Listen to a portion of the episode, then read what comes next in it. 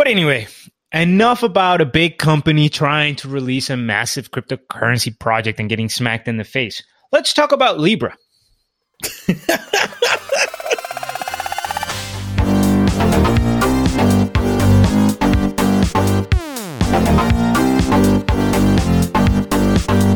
Hello, everybody, and welcome to the Crypto Basic Podcast. You're listening to our Friday flagship. This is the weekly episode in which we cover the current events and news in the cryptocurrency world.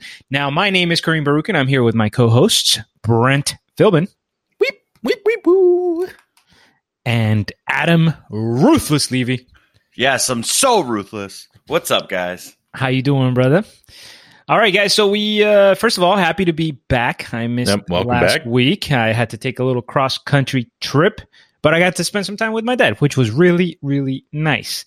But I'm here back with you guys. I want to hear what's going on. I know we got tons of news to cover. We're going to talk about Telegram. We're going to talk about Nano. We're going to talk about Libra. We're going to talk about all kinds of stuff. But first, Brent, do we have any updates or anything you want to cover regarding the show? Nope.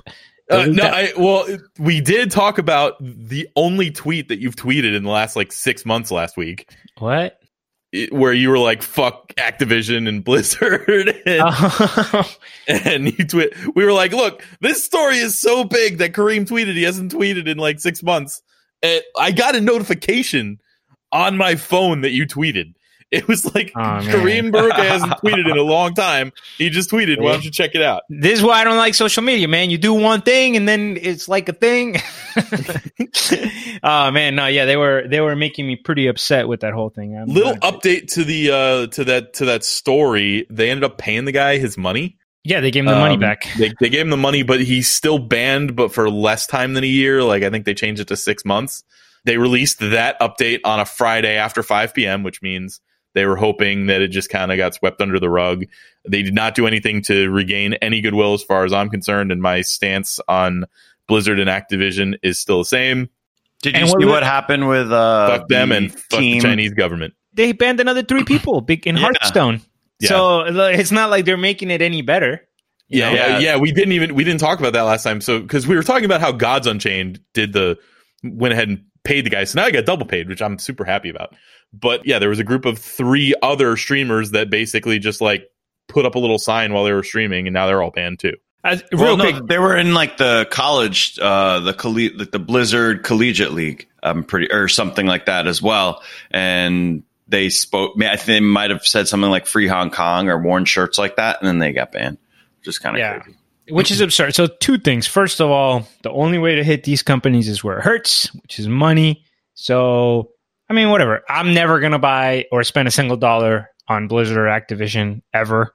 And the second thing to note though is what I liked about Gods Unchained's response is that if a company comes along and says, Hey, listen, these guys are bad, but we're good and we won't do what they're gonna do, it's more like PR and the circumstances can change any moment. So, you know, fast forward 10 years, they're a massive company with hundreds of millions of dollars uh, in contract in whatever country, they'll do it.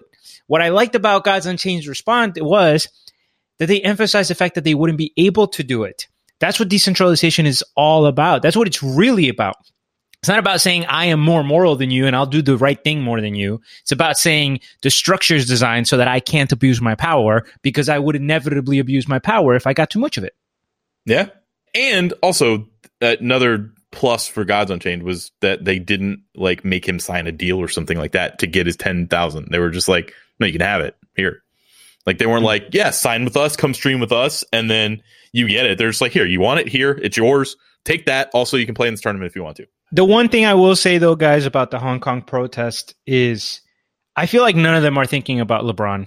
You know, it's it's really like Poor guy. nobody's feel- thinking about LeBron's financial uh, incentives here, and I don't know. I feel like Hong Kong should apologize to LeBron. That's just my opinion. What I, I, I was th- trying to think of good nicknames for LeBron, and I think maybe like Goat Chi Men or something would be a good one. Dude, the worst thing about the LeBron part is I haven't played NBA, the new 2K, but apparently in one of the career modes of the recent NBA games, there's like a whole scene that you're on the plane with LeBron and LeBron saying, when I came into the league, you know, it, I, I'm all about the little guy and people that don't have a voice and being an athlete. Like it's literally this whole thing about how LeBron has evolved from just an athlete to somebody who speaks for those who can't speak for themselves, unless, of course, it threatens his contracts with China. So yeah. Uh, I used to like right. LeBron, man, but All right, Yeah, guys. guys. Let's actually, uh, Jesus Christ, this is yeah, a crypto it's- show. Hey, Gods Yeah. Unchained was crypto. And uh, of course, we apologize to our Chinese sponsors. We are not threatening the unity of China. Let's move on. Shanghai, yeah, Shanghai uh, Wild Foods. Yeah, well, Shanghai who was we definitely had one of the Chinese companies on. It's uh, we did a, an interview with them, and I can't remember who it was, but I remember they asked me to take something out of the interview afterwards, and I was like, "No, I'm Yeah. not fucking doing that." Did you send an email that said, I'm sorry, I thought this was America? Yeah, it was somebody. Who, I, I wish I could remember. So I'm sure a listener does, but they didn't like the name of the project. Oh, yeah, Um, yeah, yeah. I remember that. And Yeah. they were like, "Can you take that out where he said he didn't like the name?" I'm like, "No, no, I can't." All right, so let's get into the actual podcast. I know the listeners are craving our starting section. So we're going to cover the news and events, and we always start with the rapid fire. Rapid fire is headlines that we think you should hear, but we're not going to dive too deep into. So, who's going to be our guide through this treacherous journey?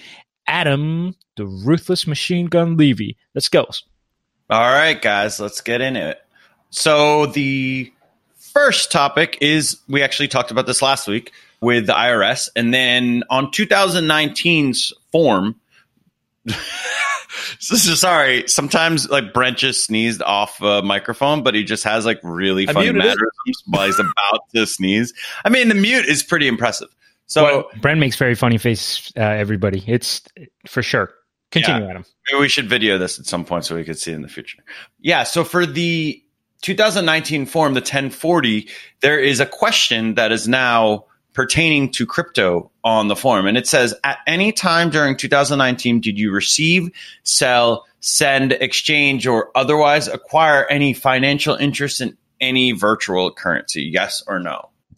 yeah, Kareem's Kareem's uh, uh yeah we yeah Kareem's making a pretty uh Kareem checks the box and he's like, "Okay, but to be fair, I was trying to buy Bitcoin, but Cardano's price was so good." Define digital asset. Yeah, I mean, does actually uh, does that? I guess that counts as crypto kitties as well, and Yeah. all these other Are- things. yours are still breeding. yeah, they are. Uh, yeah, I don't know. I have no idea. I haven't checked them in a while, but I did really like that I made mine Vitalik Kitterin. But then I realized I thought that was going to stay forever, but then I realized you could just change the name at any point in time. So I was like, that's kind of dumb. Yeah, they messed that up. Yeah. Then the next topic is 550 million worth of Ethereum is locked up in various def. Is it DeFi? Yeah, So dece- be- decentralized Yeah. finance is just like the they they encompass a few things like the DAI contract. There's another one called Compound. So there's a few where you lock up some asset in a decentralized smart contract manner and get something in return. Either you either get like a line of credit or you get a interest off giving other people lines of credit or take loans. And anyway, So Maker has half of that 550 million locked up, 280 mil, a little over half. And there's other ones on this list like Kyber, Bancor, Lightning Network, which is definitely relevant, but those are all a lot smaller, like around 1% of uh, maybe the total 550 million. But I mean, this is this is cool. This is Lightning good. Network would be Bitcoin, but the that's the only one Yeah. that's listed on Bitcoin. Yes. And now this is uh, probably my favorite thing from the rapid fire. Satoshi is officially a word in the Oxford English Dictionary. Recently, this actually this year, Oxford added 650 words, and one of them was that. And it basically the definition is what you know for the listeners who don't know what Satoshi is. I'll just read it off. So the smallest Craig, monet- right? well, okay. Simmer down now. So the the smallest monetary unit in the Bitcoin digital payment system equal to 100 millionth of a Bitcoin. And uh, yeah, so if you ever hear someone being like, "Oh, it's 7,000 Sats or something," Sats is short for Satoshi. They haven't added Sats yet, Adam. Uh, yeah, but Ox in uh, 2013, Bitcoin was added, and this year, some of the other words that were added were whatevs and chillax. So Wow. yeah, so now you can chillax, bro. Okay, So Satoshi is in some very good company. close, good company. Yeah. I- Yeah. here's here's what I will say about this. I love it. I love that language evolves. I feel like they were really late to the party on chillax. Didn't people start saying chillax? Like I feel like it's already out of fashion. It's, almost like a out. Like, yeah, it- nobody says it anymore. It already ran its course. I feel Yeah. like with selfie, it didn't really become as big. It became bigger once it got added. I thought, yeah. like, I- like, yeah. Well, that's because like then somebody like Ellen found out what it was and was like, Yeah. "Oh, selfie, huh? Let me see if I can take one of these pictures." See? It, it was Is literally that the new voice if she was in the 1930s. I don't know. I don't know, where I don't know what that was. There, there was definitely like a brand new director at Oxford, the cool new 58 year old that was like, come on, guys, chillax. We got to get it in the dictionary. All- Everybody's all saying my it. grandchildren are saying it these days. Yeah. oh, man. Anyway, That's what Warren Buffett says. You know, you, he would always ask his grandchildren, you know, questions about what is, you know, what they like, and then he would base investments off of it sometimes. So maybe that's what they're doing. Like, what are the cool words? I'm a, you know, I'm in charge of the dictionary. Tell me. how can I invest in chillax? Yes. So the next one is Bitcoin mining revenue jumps by 1 billion in 2 months. And it took 8 years to reach 5 billion and now I think uh, sorry. And then it was 1 year after that it reached 10 billion in August 2018 and it's kind of staggered a little bit, slowed down maybe, but they expect to reach 15 billion in revenue by early 2020. So I think this is pretty cool. Yeah, it's slowed down. These are cumulative numbers, to be clear. The- Yeah. Like they're not it's slowed down, but it's still like there's been a lot of value mined and created. So Yes. And uh, I think that's it for the. Oh, what? Oh, what? delete that one. Delete that no, last one. I thought Yeah, no. Was about to be like, Kareem, what's the price of Bitcoin? So I like opened up Coin Market Cap and I was going to give him the exact price. But no, of course. He zigs when I zag and he zags when I No, zig. listen, I, you, can't, you can't catch me on this. No. Catch me sleeping. We're covering that other one that you were about to read off later. There's more I to know, that. I know. I was moving forward, and then you just outed me, even though I Oh. wasn't even going to talk about it, oh, Brent. Oh, all right. No, Well, I then- and then, And then, and then with you deleted the thing that I wanted to talk about in the next article. So yeah, wow! Brent the dictator. Oh my god! Oh, it's back. Oh wow, Brent, that was pretty. You did you, well, nice. Brent, he's a he's a magician on the on the keyboard, honestly. So now we are done with the rapid fire, and uh, we'd like to hear from our sponsors, Wild Foods. Yes, Wild Foods. Wildfoods.co is our sponsor. That's where we go. Now everybody's had a chance to try the products. Everybody likes products. I'm going to tell everybody just this is a quick little fun thing. I don't know if you watched that video of me as Turmeric Man, but I'm coming back this week because it is Turmeric Week. So I will be making an actual scheduled appearance. I don't know. They've got some storyboard for me. So if you want to see me dressed up in a costume and making a voice that goes, Oh, hey guys, I'm Turmeric Man. Go ahead and check out Wild Foods Instagram. And if you want some great food, real ingredients that is handled from small farms across the world, well sourced, and does good shit for you and your brain, check out wildfoods.co. You can use Crypto Basic 12. We have a specific discount. That's us. Makes us look good, look good when you use it. And you get 12% off your order as well. We get no kickback from that other than the fact that they are they're, they're paying for the ad space, but use it anyway. We would appreciate it. I got a quick uh, little anecdote for you about Wild Foods Brent. So after that awesome care package that you sent me, there included two very appealing looking bags of coffee, which I love coffee. Brent knows I love coffee. I'm sure that's why he doubled down on that. And uh, so I didn't, you know, I already had these open bags that I've been using. I keep like two or three, so I, I didn't replace them. I was like going through all my coffee to to get to the Wild Foods coffee. And then after I used my last bag, I realized the morning that I was getting ready to brew that coffee that it was whole bean coffee. Turns out I don't have a grinder. So I need to go get a grinder. I went Oh no. two whole mornings without coffee, but I can't wait to try that. This is the coffee amateur hour. yeah, uh, yeah, we got yeah. featuring. I mean, I I've been there, but I will recommend you should just. I forget what the exact brand is, but it's like literally ten dollars. You get it on Amazon. It comes the next day, and I bought it multiple times. And I'll let you know. what? What? Wait, Wait, why hold did on you a second. Why did you need multiple to buy it multiple times? Well, no, I meant because I well I misplaced it once. I left. I, well, this I- coffee grinder is so good. I bought it six times, broke four times, lost it twice, but it's so good. right. I'm gonna buy it again.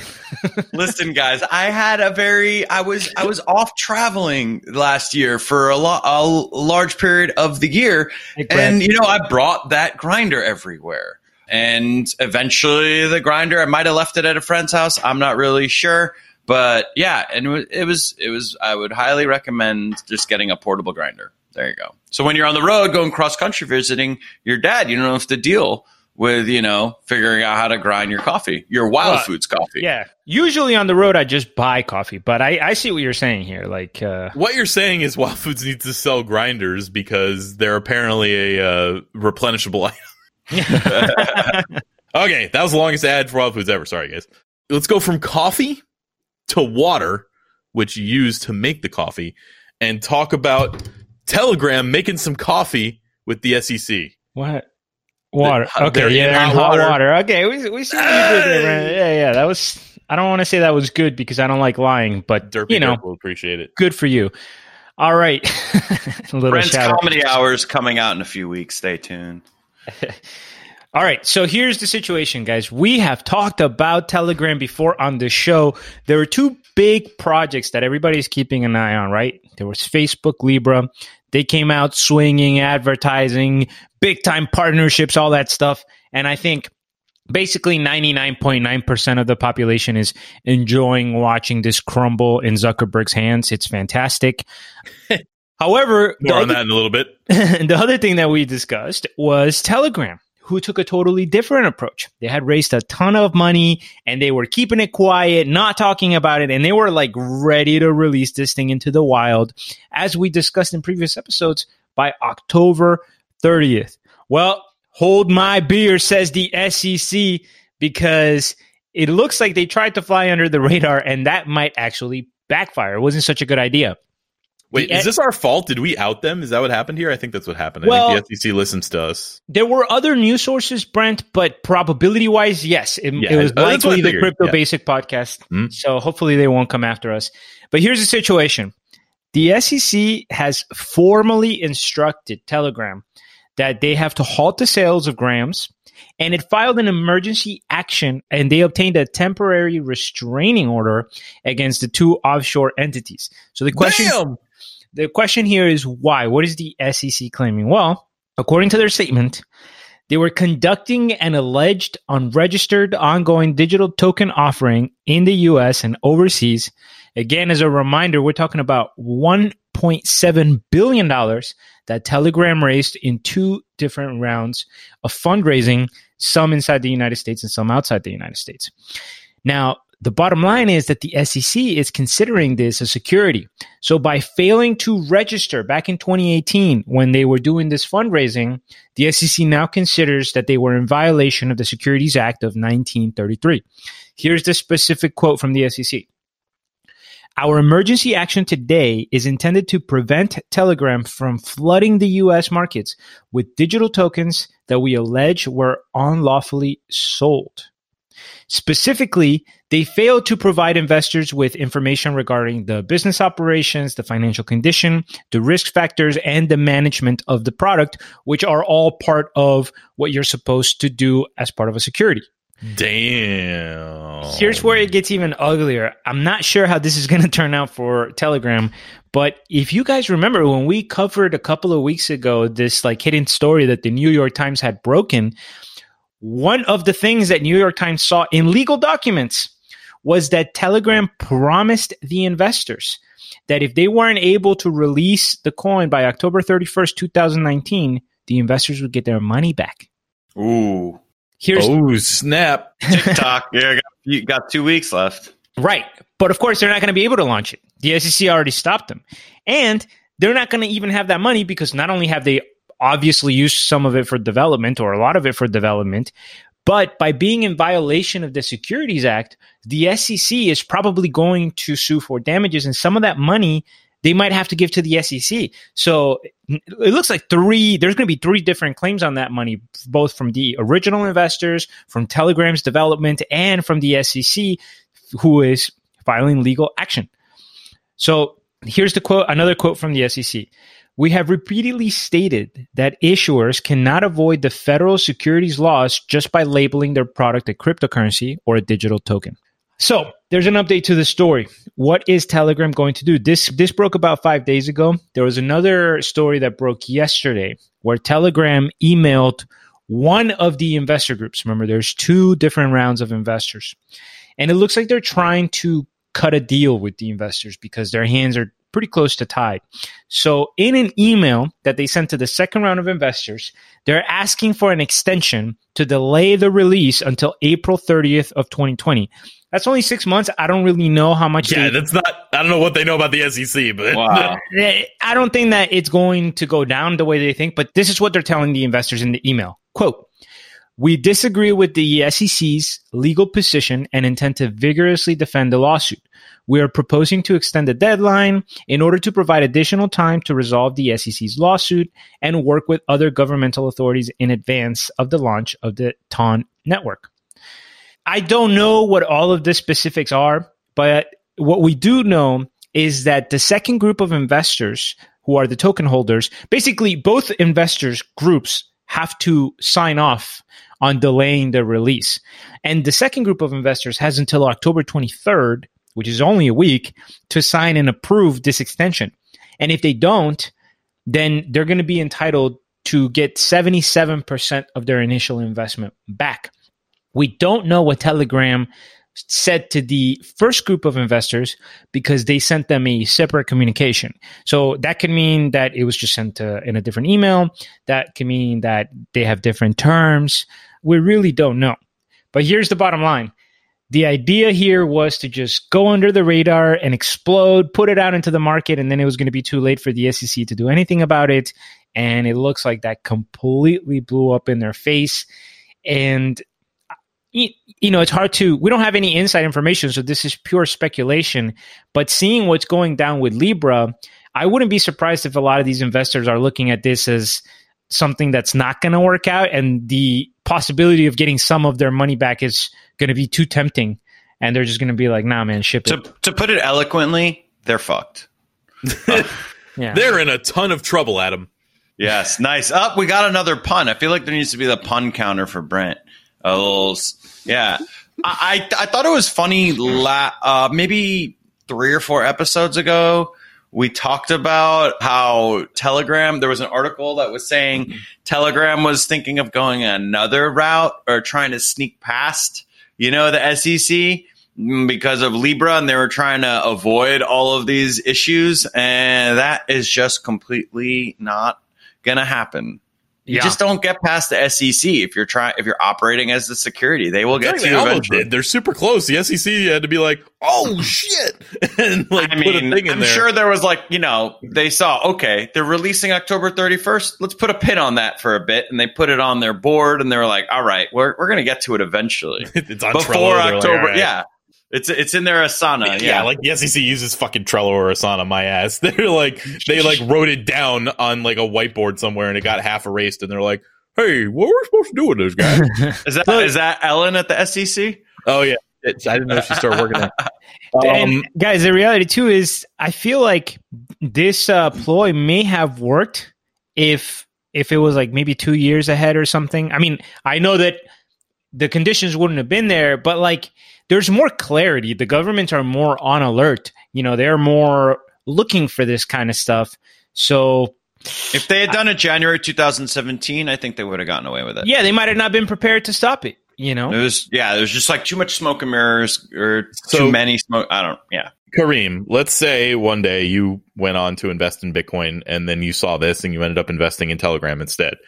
Would you be accepting their offer to extend, or would you be like, "Fuck I- it, I want my money back"? I would probably take the money back. Yeah. I yeah, I think I would too, because there's a good chance there's not going to be any money there. Yeah, and, and and look, the bottom line is a lot of times the government works on public opinion. I don't know if that's always the case with the SEC, but we're seeing the Libra situation completely crumble.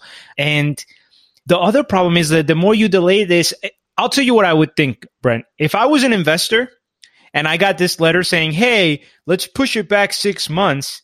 I would think to myself, what the hell do you think you're going to be able to do in 6 months? You really think in 6 months you're going to get uh, the SEC to reverse course on the their labeling of securities, like good luck, you know. Yeah, But anyway, enough about a big company trying to release a massive cryptocurrency project and getting smacked in the face. Let's talk about Libra. All right, I'm I'm so excited to talk about Libra, you know, because it's our it's our weekly section. yeah. Um, like at this point, it might as well just be like the Libra breakdown or something. This is I don't your know. weekly Libra horoscope. Um, Libra so- basic podcast, guys. Come There- on. there you go. yeah, Yeah, yeah. Come on. So let's see. Last week, Booking.com dropped out of the Libra Foundation. Mercado Pago, Well, two two weeks ago, PayPal dropped out. Remember, So eBay PayPal dropped, out of the, the Libra Foundation. Stripe dropped out of the Libra Foundation. Visa dropped out of the Libra Foundation. And MasterCard also dropped out of the Libra Foundation. This is all within the last week. They're now left with only, they have lost 25% of their initial like Libra backers. 21 of the 28, uh, I guess, future nodes are still there. And this all happened, uh, at least booking.com dropped out the day that they were supposed to sign the pact in Geneva. And I don't Yep. know about the other ones, but I just thought that the fact that Visa, PayPal, Stripe, MasterCard all left, some of the biggest payment processors in the entire freaking world were like, yeah, no, that's just not good for Facebook. And it's almost like these other 21 companies, maybe they, they feel like, oh God, like we're just kind of stuck here. I don't know. all they've done is say that they're going to be a part of it. It's not like they signed anything. They didn't It's put like, any yeah, money no, down. No, no, Is no. anybody who's ever tried to run a, do a vacation or have a fantasy football league or anything, like we said before, like everybody's going to tell you they're in. they were formally signing on. That's like, uh, that's what they did in Geneva. That's what Yeah, they I don't know would if have everybody was there though. Sorry? That's what they would have done.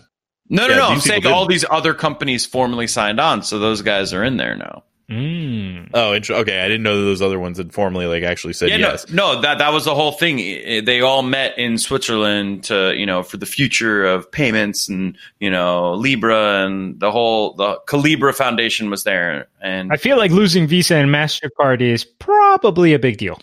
Yeah, and the first one they lost was PayPal. We talked about that last week. PayPal was like supposed to be showing up to some meeting and they were like, nah, man, we're good.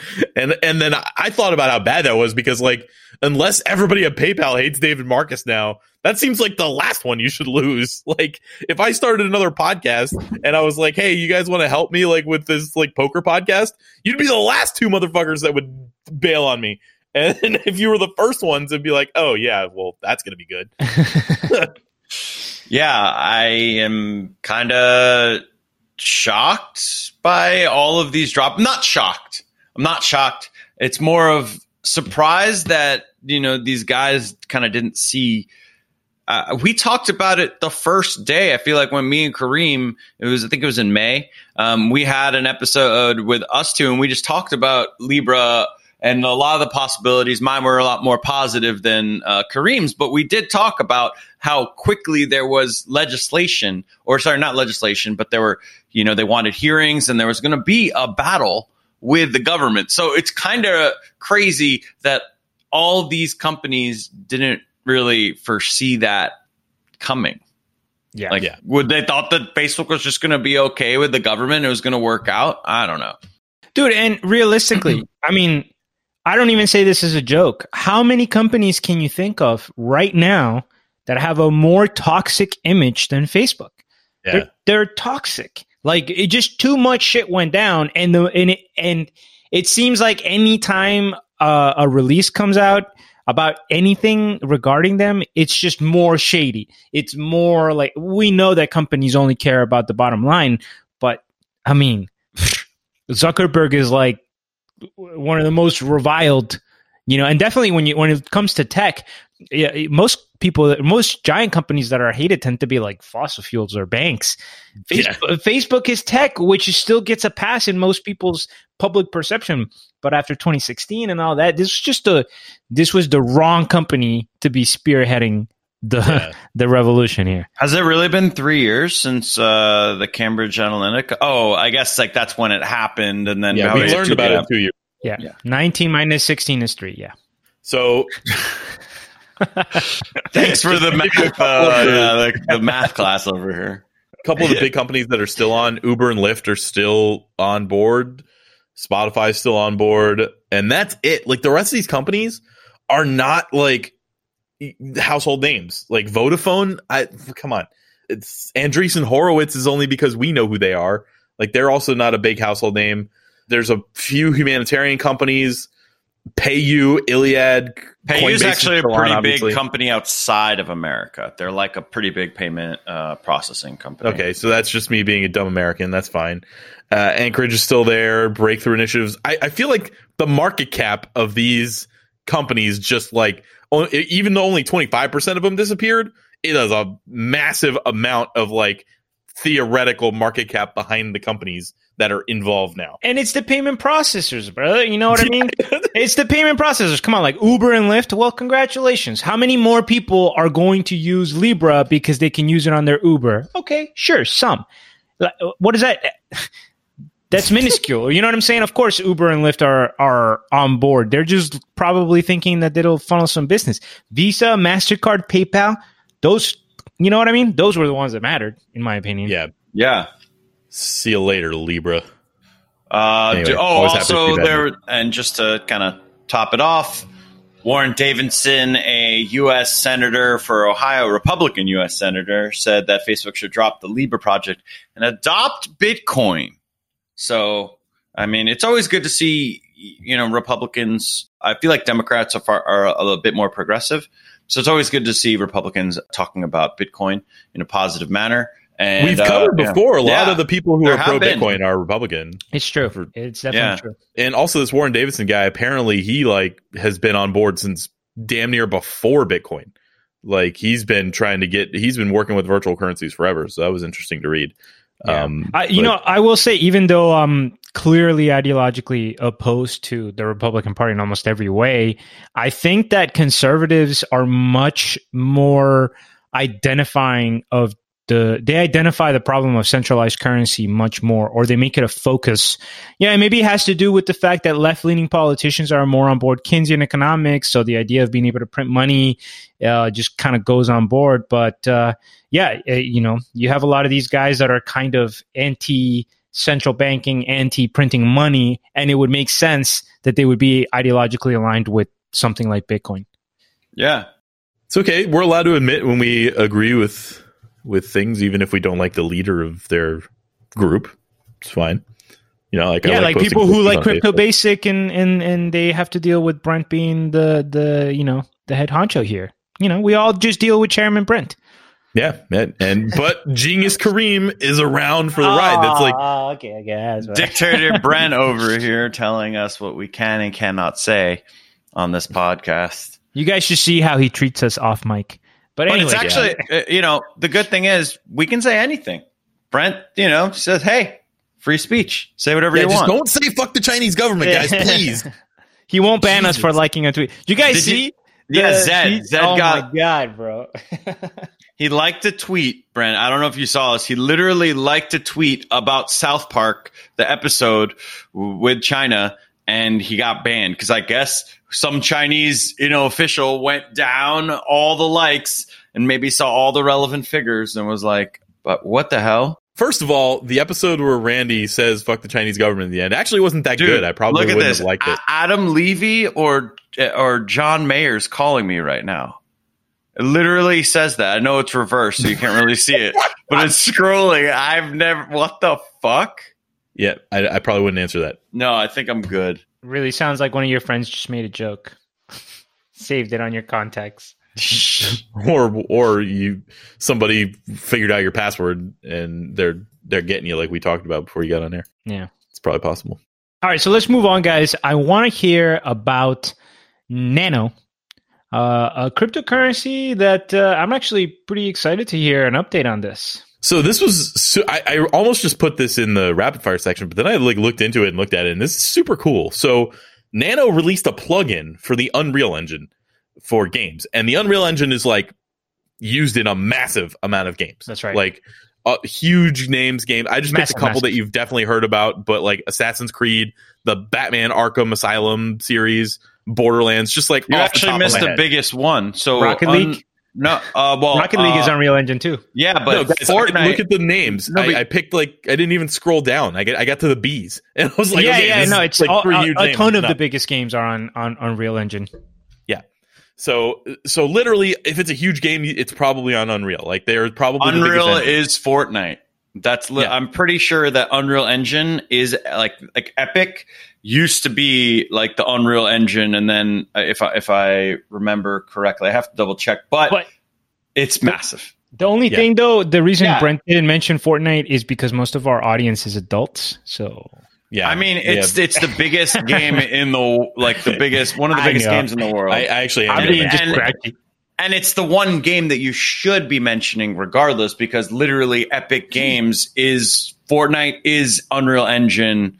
And I used to play Unreal uh, Fighter like tor- Unreal Tournament back in the day. Mention- and I thought uh, even then even though I was terrible at it and when I'd play online I'm like oh yeah I'm absolutely atrocious. But this is fun. It was so ahead of its time as far as uh, like just the UI and the smoothness of the game for a game in like 2000. So yes, the biggest games, the biggest. The me- I, I was getting to Fortnite, but we'll we got it out here now.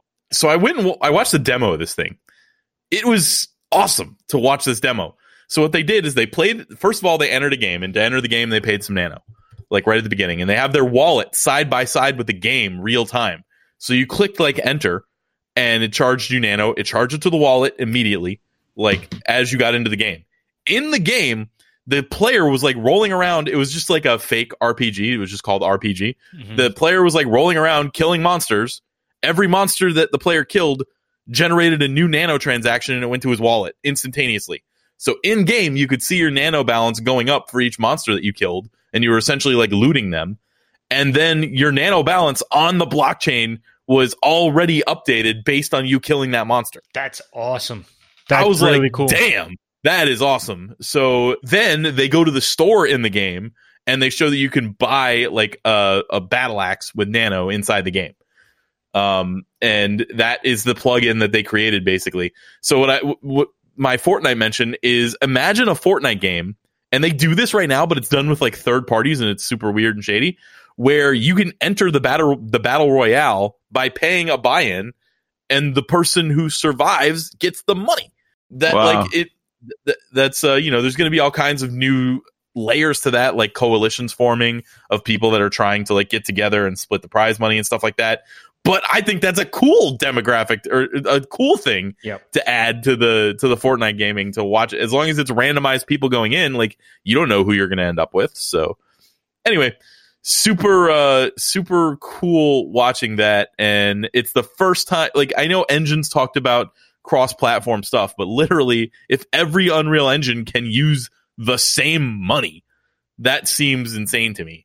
Uh it, like if you'd like. And then you can make decisions as to what you're buying in game with the the different money and all that. So uh, also another what i was reading a reddit post about this and one of the reddit users brought something up that i hadn't even thought about. Uh, it was a throwaway account so i I don't remember what it was throwaway whatever. And they they said like this is actually pretty big for people who have like 10 11 year old kids that they don't want to open them a bank account with a bunch of restrictions because they're 10 or 11 and it's tough but they also want them to have the ability to buy stuff in their games like based on their allowance.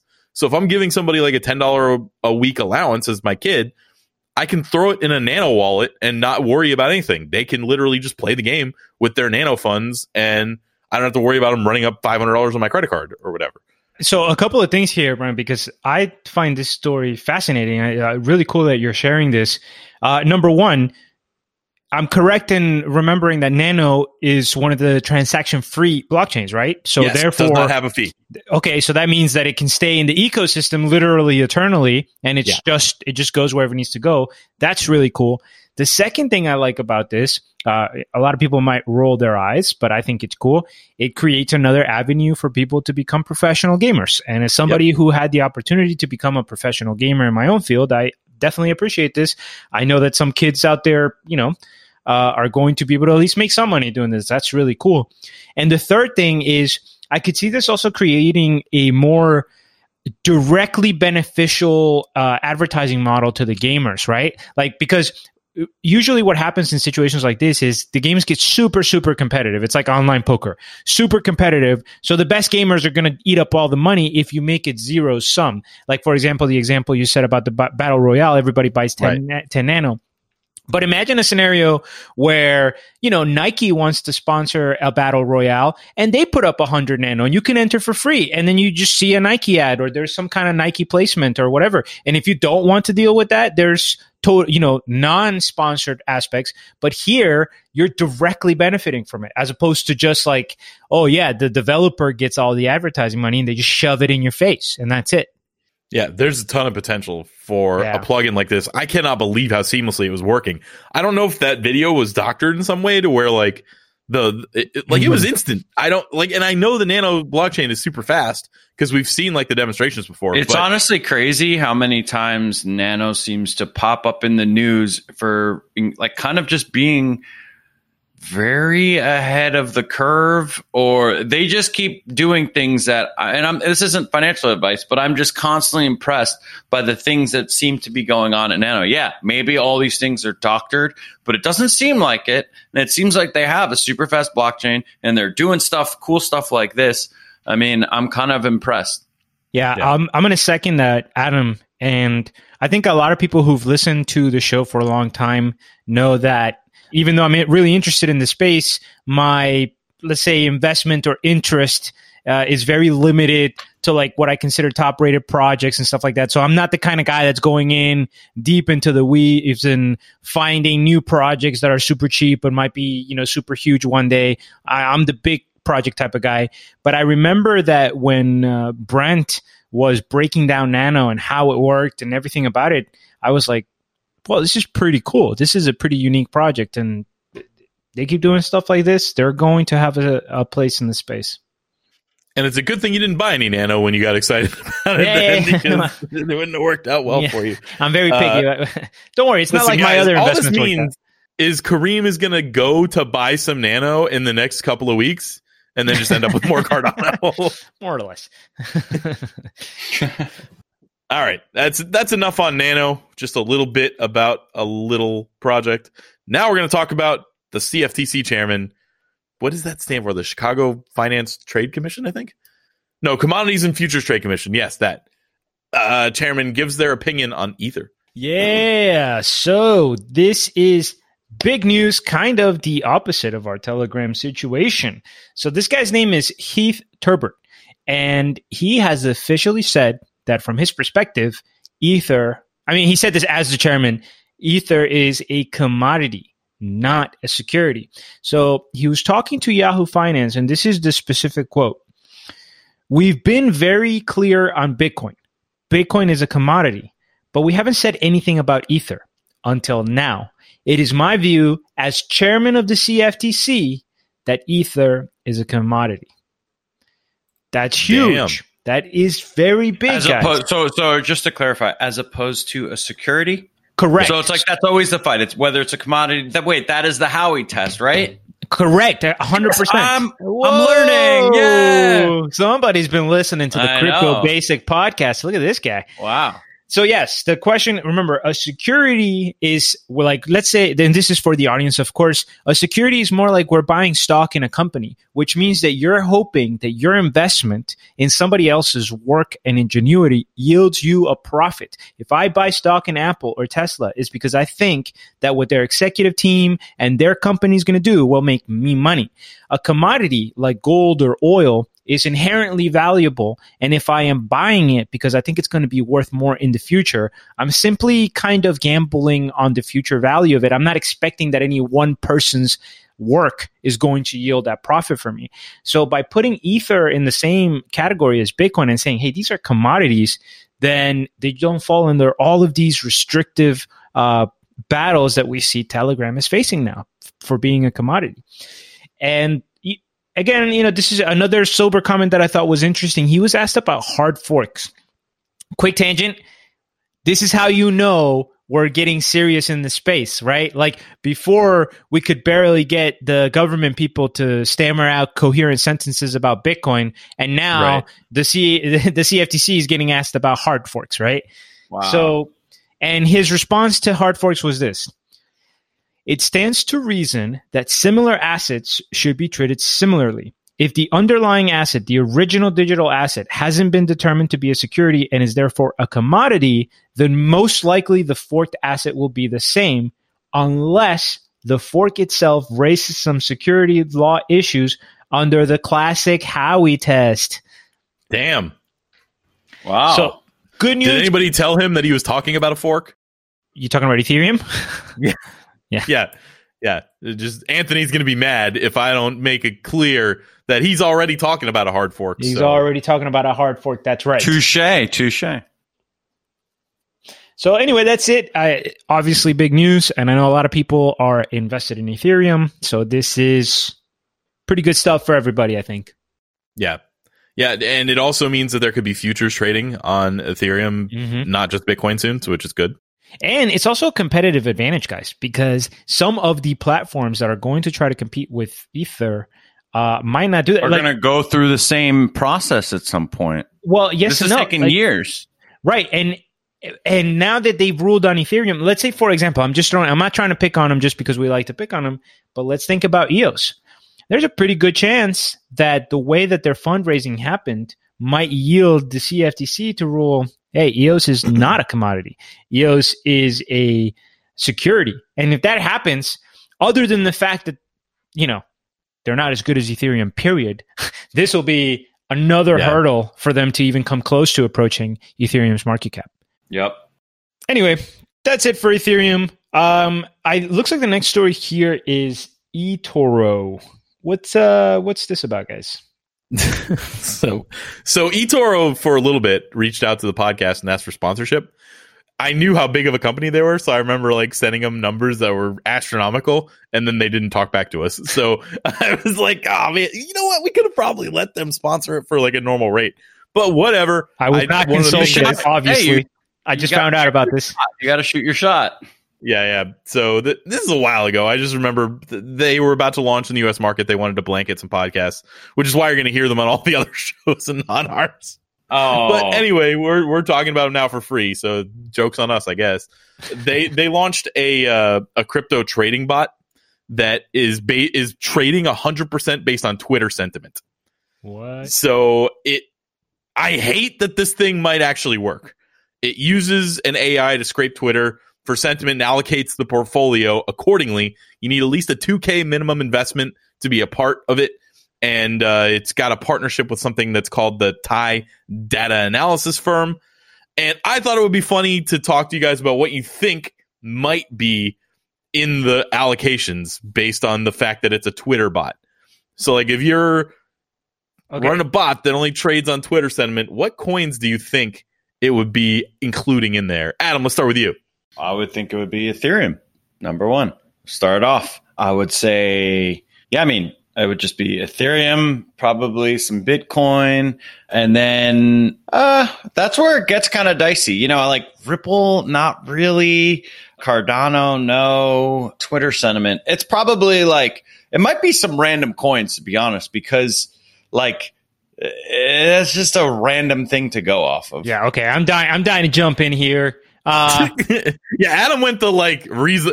You can clearly tell he's curated his people that he follows on Twitter very well. I hate this. I hate this trading bot, and if it works, I am going to speculate that the window through which it'll work is going to be tiny, unless here's what I'm going to say unless they have extremely good AI that is able to identify bot tweets, they're going to get screwed because this just incentivizes gaming the system. The shittiest coins are going to push hashtag, hashtag, hashtag. You know what they're going to be selling? Tron. They're going to be selling EOS. They're going to be doing all kinds of crap with all the coins that have to make up bullshit marketing because they lack in substance what they're going to put up on social media. So, I mean, this, this is just atrocious. That's like, um, that's like saying. So, I was going to say it in a second, but I will point out that the guy who runs this said that 90% of the Twitter activity is ignored because they believe it to be bots. So Ah, they've okay. programmed in a Okay. way to ignore bots. Okay. So I, the one thing I will say is that I feel like that's going to be an ongoing game then. That at that point it becomes an arms race between the people that are programming the bots and once they understand like this just has such a ceiling in my opinion. It's like arbitrage in a way, right? Because let's say that okay, they effectively roll out the bots and then they grow and grow in market cap because most people are like, "Wow, this bot can make money." The more it grows, the more it influences the market. The more it influences the market, the more incentive that people who are using bots on Twitter will have to make their bots specifically target this artificial intelligence, which means they'll have to adjust it. The margins will get thinner and thinner and thinner, and then I think it'll be irrelevant based on the bigger market. So uh, I think that they'll make some money in the short run. That's my prediction. All right. And uh, you threw out a couple of coins there because my question was, what coins do you think? But there was a lot more there. So I feel like the people might have forgotten the coins that you threw out. What do you think this portfolio looks like right now? Uh, I think this portfolio has a lot of Tron, a lot of EOS, and what am I supposed to know the name of more than six currencies? What am I, some kind of encyclopedia? What's going on here? There's so much right. engine in there. Maybe there's some uh, Neo. How about some? I mean, what about like Titcoin or uh, wasn't there? Uh, now we're finding out Adam's curation. No, Here- I just here- remember one time I looked through all the coins and noticed all the random ones. Like I think there's actually a fuck coin. I'm not joking. It doesn't there have enough certain- Cardano. I guarantee you that. Uh, well, I, uh, fair enough. I mean, uh, All right. to, according to Kareem, I don't think many ports can. what? so I was a little bit disingenuous for asking you what coins you thought were going to be in there because they only are monitoring 13 coins for the Ah. portfolio total. And they're not necessarily including them all in their asset allocation. So if I if I list off the coins, maybe we can narrow this down a little bit. The coins that exist are Bitcoin, Ethereum, Ripple, XRP, IOTA, Bitcoin Cash, Neo, Ethereum Classic, Dash, EOS, Stellar Lumens, Litecoin, Zcash, and Cardano. Um, okay, well then I think Neo is going to be at a disadvantage because a lot of their activity is probably not going to be on Twitter because they're going to be on Chinese social media. I think that Bitcoin is obviously kind of predominant enough that it'll play a significant role, but I think that uh, IOTA, EOS, and Tron are going to be way, way, way Tron. overcompensated. Oh, there is no Tron. They're not monitoring Tron. They'll, Yeah, it'll still sneak in. It'll still It'll sneak in because of the. Twitter activity. All right, so here's their actual current allocations. I just looked these up. Obviously, they change pretty quickly. Forty-seven percent Dash, Wow. which I was like, what? Because I expected the same thing as you guys. Like, I was like, oh, this is going to be all Tron and EOS and stuff like that. I mean, they didn't disappoint. The next one is twenty-five percent EOS. The next one is twenty-five percent XRP, which both make sense to me. So forty-six percent of this portfolio is EOS and XRP. Forty-seven percent is Dash, which is more than that. 5% IOTA and 2% Ethereum Classic. So no Bitcoin in there, no Cardano in there, which no Ethereum in there, which makes sense. Like these are non-hype machines. Like that people don't like hype machine these things. okay. So Dash is very weird though.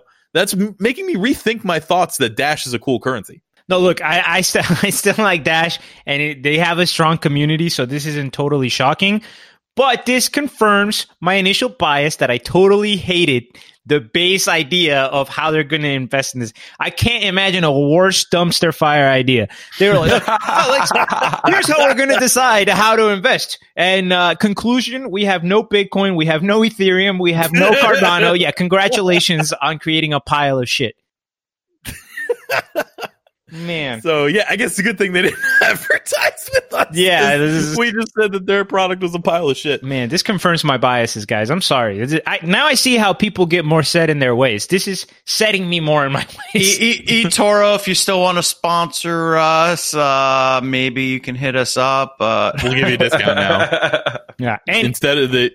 uh, by the way, if Tron, I'm telling you right now, if they hadn't consciously chosen to exclude Tron, this thing would be like 70%. 98% Tron. Yeah. I had That- no that, that idea- must have been like this is actually crazy though, because I had no idea that Dash of all the coins had such a strong social media user base. You know, so here's what they're doing. So they they they're eliminating a lot of the bot posts and they're using so they have to program their AI in a different way. They can't just like if they say EOS on Twitter, they have to figure out if they mean the camera or if they mean the actual cryptocurrency. So the same thing would be like for Dash, they don't know if they're talking about like the 30 yard dash or something. Like they, they have to be careful with how they do that. They also said that they know, for instance, that there's a ton of XRP shills out there.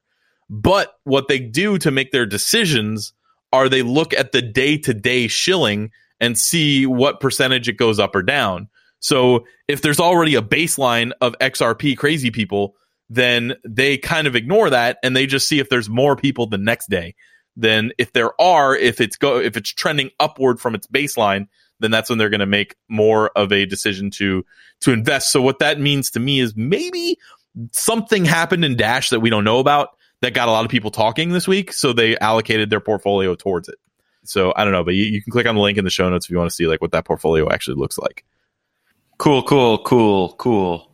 So I guess that's it. We're ready to move on to Yeah, real quick, I, I want to say one more thing. This almost seems like I would almost rename this the pump and dump prediction trading bot, right? Oh, Because it, it's it's essentially like the moment that they see an uptick in activity from the people who are paying for this activity to be shilled, the bot is buying a bunch of stuff, and I'm assuming that it would. It's essentially trying to predict a pump and dump in action. That's what Yep. it seems like to me. looks like it. I mean, we don't know what is going on with their algorithm. We'll check back in on this in a few uh, a few months. The other portfolio performed. Unfortunately, it's probably going to be good. Again, they they did like back testing and it did awesome. So the it probably will be good in the short term un- until people kind of invest in it. And then I get mean, it seems like a fun experiment that's going to end poorly, but I could definitely see if they utilized other social medias and uh, besides Twitter. Like Twitter is just a very tribalistic medium, and I think they're targeting the right thing if they're targeting crypto, though. Crypto Twitter is synonymous with crypto. N- nobody's on Facebook talking about you know crypto. Nobody's on Instagram like posting pictures of them holding a, like a fucking ledger. I, don't know. mean, Like if you targeted if you targeted Facebook, it would definitely flip to Ethereum and Bitcoin. Let's be honest. You know, like yeah, there are, there are people that mention are mentioning stuff, and yeah, I'm not saying, or I'm not even saying. I, I just think that they need to take other sources, not necessarily. Maybe they take Medium. Know, Medium could be a good source. See what's on there. There's a lot of posts from all these other random. maybe we should make a better a better bot, boys. Yes, I There already made a better bot. It's called pick three good currencies and keep buying them. You don't There have to look at sentiment. Kareem's Kareem coding his trading bot would be like, okay, Buy. scrape CoinMarketCap, find coin. Go open coin to buy, redirect to Cardano. execute. That's not true. Bitcoin, you know, Ethereum. I, I, I'm unfit. I was just talking about how good Nano is. None of that's financial advice. But let's continue. All right. It's time for That's Kind of a Scam. No, no, no, no, no, no. That's a scam. So this is my topic. why don't we just why don't we just start that over? I was a little distracted. I was actually watching a vi- texting. no no I was watching a video on a bot. It was relevant because apparently there's a a it was an Arizona Fall League game for arguing balls and strikes called by a robot em- umpire. So it was like you were talking about a bot, and they were getting so heated because it'd be like something down near the knees, and it was called a strike, and then they'd get ejected for arguing with the strike that was actually that was clearly a ball. So it was just kind of your point, like, yeah, we're still a ways from bots actually, you know, being good. Go ahead. And Adam, I have this just random pet peeve that I have. I can't tell you how many sports I have seen everybody argue with the goddamn ref, and I've never seen a call reversed ever over an argument. Like ever. They always get in the in the ref's face, and it's literally impossible that the ref is like, "Yeah, that was kind of fucked up." Football football is interesting this year Yeah. because they started been watching football. Yeah, football now pass interference can act is actually reversible. Like, as in you can challenge the pass interference call. Right. So- or you can challenge that it wasn't called. Yeah, either Right, way. through a formal challenge process, not through the wide receiver getting in the ref's face. True. yeah, but have you ever played sports? Emotions. That's how you let the emotions out, and that's how you create a buzz. Refs are humans. I Yeah. feel like you can definitely, if you do it the right way, you can influence their future decision making. If you make them feel awful about a bad call, maybe they make a makeup I call. believe makeup calls are a thing to some extent. Maybe not like completely blatant, but occasionally it'll be like, "All right, you're right. Uh, that was definitely my bad." Yeah. Also, quick I owe you. story. Quick story. I did ump one game. And I was like, let's try it. You know, I'm in high school. I, I was actually playing baseball, but I couldn't play baseball at that time because I had an injury. So I was like, fuck it, let's let's try umpiring one. And there was some kid was running to first, and it was a close call. And honestly, it's tough. Like seeing it in real time, you don't get an instant replay. You don't get to look at the play again. You have to be right at that point. And if you're not looking for the right stuff, you're going to miss it. And I remember there was this one point where the kid ran to first base, and as he got there, it was real close. I went out and I put my hands out like it was safe.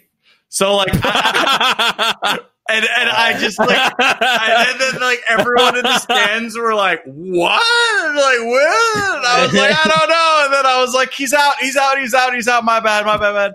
It was a whole situation. Yeah. And at that point, I was like. Wow, I have a lot of respect for anyone refereeing anything, honestly, Adam, at a high level. You should have played it off like a stretch. You should have been like, out. Uh, stretching. Turns into Sorry, I got a little thing on my back. Yeah, he's he's out. Whatever Yeah, the motion yeah. is. oh man. So yeah, that's just a day in the life of me doing uh, hilariously dumb shit. Uh, but that was that was that was a funny moment. Now that I look back, and you guys laughed. So let's go to that's a scam right now. And South Korea and the U.S. they busted a giant child porn site following a Bitcoin trail. And like, yeah, maybe, maybe it's not kind of a scam, but this, I felt like this is definitely something that, you know, it's a bust.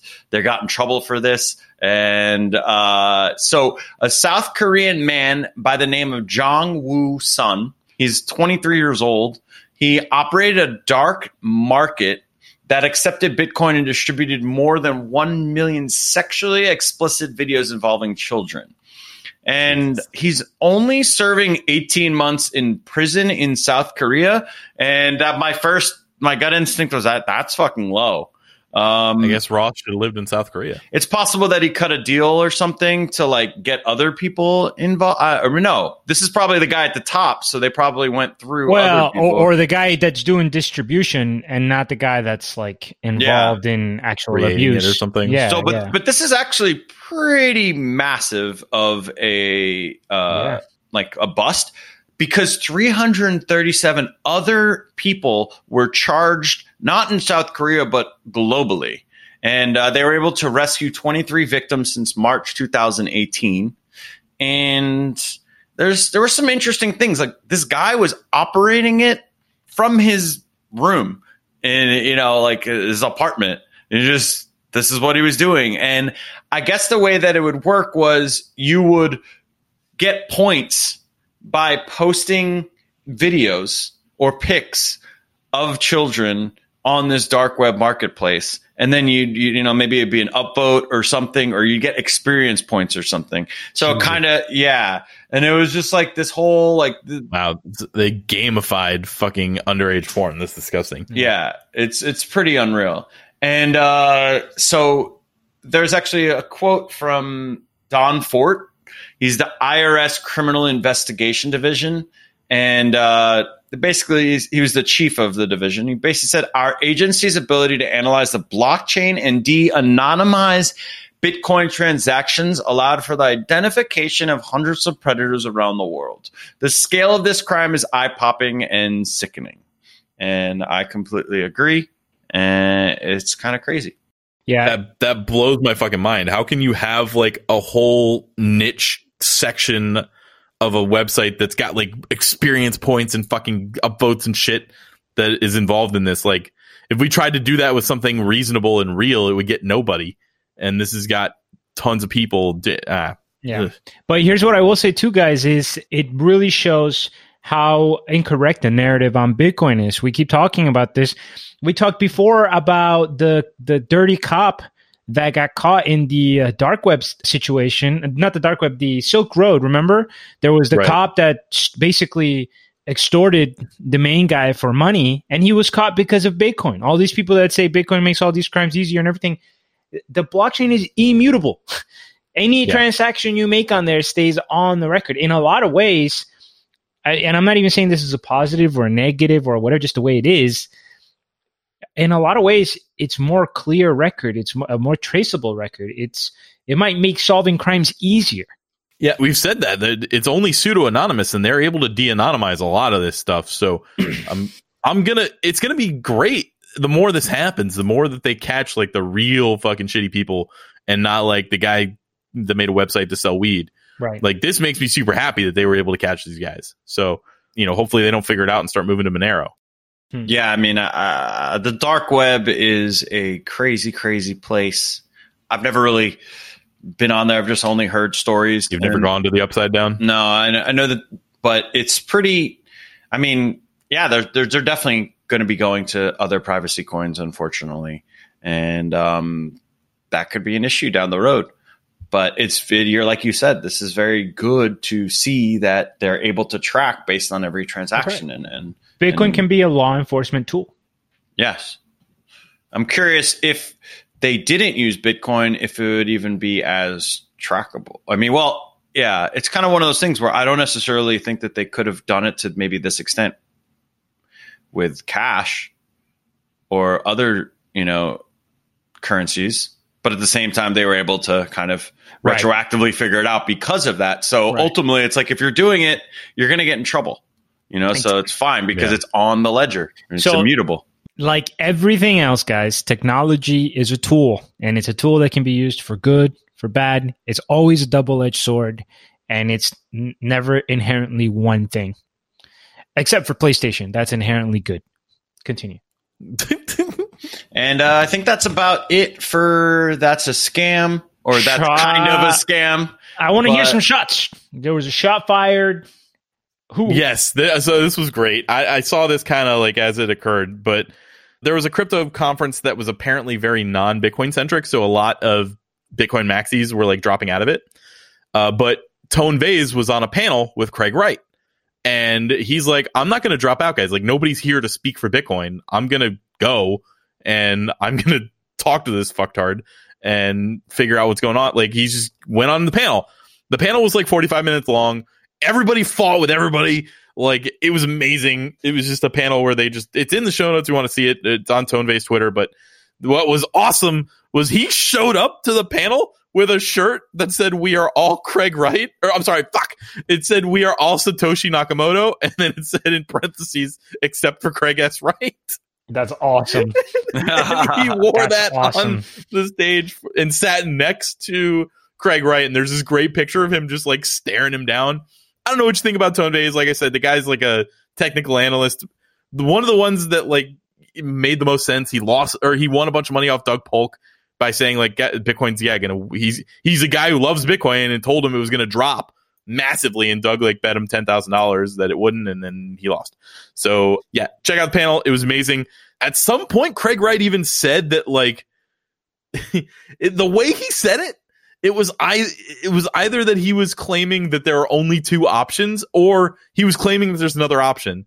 He's saying that Satoshi plagiarized his white paper is one of like the options now. So it sounds like he's doing the thing where he's trying to you know morph the narrative a little bit. Not he kept saying he was Satoshi or whatever, but I, I, I can't remember his exact wording. But it was like either I created it or Satoshi plagiarized it from me. And then he said that some university would release something in Oh, like yeah, a couple yeah, of years yeah. to show that it was true. Oh, any second now. Yeah, they're gonna release another. Thing. Yeah, How does it's this- coming. And why is he still getting invited? Actually, that part's obnoxious, right? Yeah. Like, what's up with the organizers? Like, I don't know. If I was organizing a conference, he would be number one person that I would invite, and I would do this. I would put him on a bunch of panels with people that are going to eviscerate him. yeah, That's what exactly what I would do. I would put him in between Charles Hoskinson, Vitalik Buterin, uh, Charlie Lee. Like, just have no, that. no, no. Like they aren't going to eviscerate him. That's the problem. Like they're going to be like perfect. Well, Charles might. Charles would probably tear him apart. But I would put like David Sønstebø on there or something. Like just people who are going to completely obliterate him. Yeah, that nobody who's like part of the public image of a company that has to kind of be professional. N- none of that. Uh, There, it would be only not those people. So. Yeah, I, we would maybe maybe maybe we need to make that. You got to get the just be like, crypto burners in there. They'll they'll they'll tell them how it is.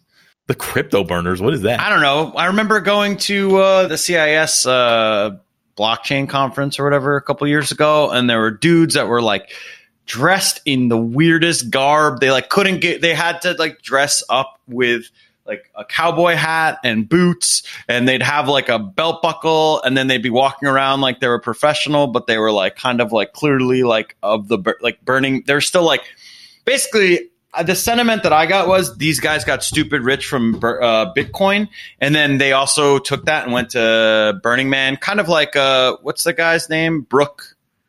Brock, Brock- Brock was on this panel. Yeah, like like that. Like we're he was always the, he didn't say anything. He just sat there and was like, yeah, he, at one point he was just like, "Wow, this is the best panel I've ever been on." yeah. It's it's like the crypto burners. There's a sect that exists, and they just have a funny fashion style sense. And Like feel like- burners, like, they're like they smoke. Okay, No, Burning Man. Oh my God, Oh. Brent, get with the Okay. times. Um, unbelievable. but yeah, this sounds hilarious. Okay. Anyway, that's it for the content of the show. I want to take a second about Patreon. Got a couple new Patreon numbers that I want to mention. Sir Thomas eleven eleven has joined at the at the second tier, and at Aesthetic Senpai has joined that tier as well. They're both in the Discord. We popped in uh, popped in there. Already been chatting it up with them. So thanks for joining the Patreon again, guys. And uh, and then of course we have all of our patrons that will that we appreciate everything. And I do finally have my private key from or my seed phrase for MetaMask. So those those uh, tokens will actually go out in the next couple days. So sorry, uh, that was that was harder than I thought. I didn't even realize that I that I rebooted my computer and I- or, or I like did the soft reset because it was just being annoying and I forgot that MetaMask was in there. So anyway, we're good. And those are now officially going out and they will go out instantaneously as soon as I get your your addresses now. And there are going to be some more things coming to Patreon soon, as well as the ability to sponsor 101 episodes as a patron. So uh, those that are on that Masternode tier, one of the other pieces of your puzzle is you are going to be able to. So our 101 episodes, I'm working on a way to try and get them out, redo the old ones that suck, and get them on a new website and everything like that. And one of the things that I'm thinking is that each one will have like a, a sponsorship piece where eToro could sponsor it or something like that. But not Yeah, maybe not eToro shit product. Anyway, no, I'm sure their exchange is fine. They're Yeah, like the no, Robin Hood yeah, of, for uh, of Europe. But the Patreon members will be able to take those sponsorship spots. So like it'll be kind of like this. There'll be 50 coins that we would possibly do a 101 on. And if you want to push that up, you can just say this is where I'm using my sponsorship, and you will be sponsoring the entire episode as a um, a Masternode player. So that will uh, that'll work. So anyway, uh, that is it for the show, and I will have more information about that later. I've been literally just writing that down in a notebook, and I'm going to figure out a way to make it work. So, all right. Any other parting thoughts, gents? Nope. Uh, yeah. Kareem, you want to Yep. say anything about uh what we are not? Financial advisors, everybody. The only one here that knows his finances is Chairman Brent. No, no, Nobody knows. Nobody We- knows what they're doing. if I knew guys. anything about finances, we wouldn't be losing so much damn money on this. He podcast. wouldn't have turned down eToro. You know, they're like, "Hey, can we advertise?" He's like, one million like, dollars. yeah, a seven No, figure guys, deal, like, seven figure deal. Let me tell you what I did. I, I said that they could name the Crypto Basic Studios to the eToro Studios for one hundred fifty thousand dollars for life. Like I Oh was my shooting for the fucking fences with these guys. So I apologize. I miscalculated on that one. We could have had a little bit of money so that this podcast would stay well, But I'm happy to be kept afloat by the Crypto Basic patrons. All right. Well, uh, I guess I'll see you gentlemen next week. And uh, yeah, have a good week, everyone. Sayonara.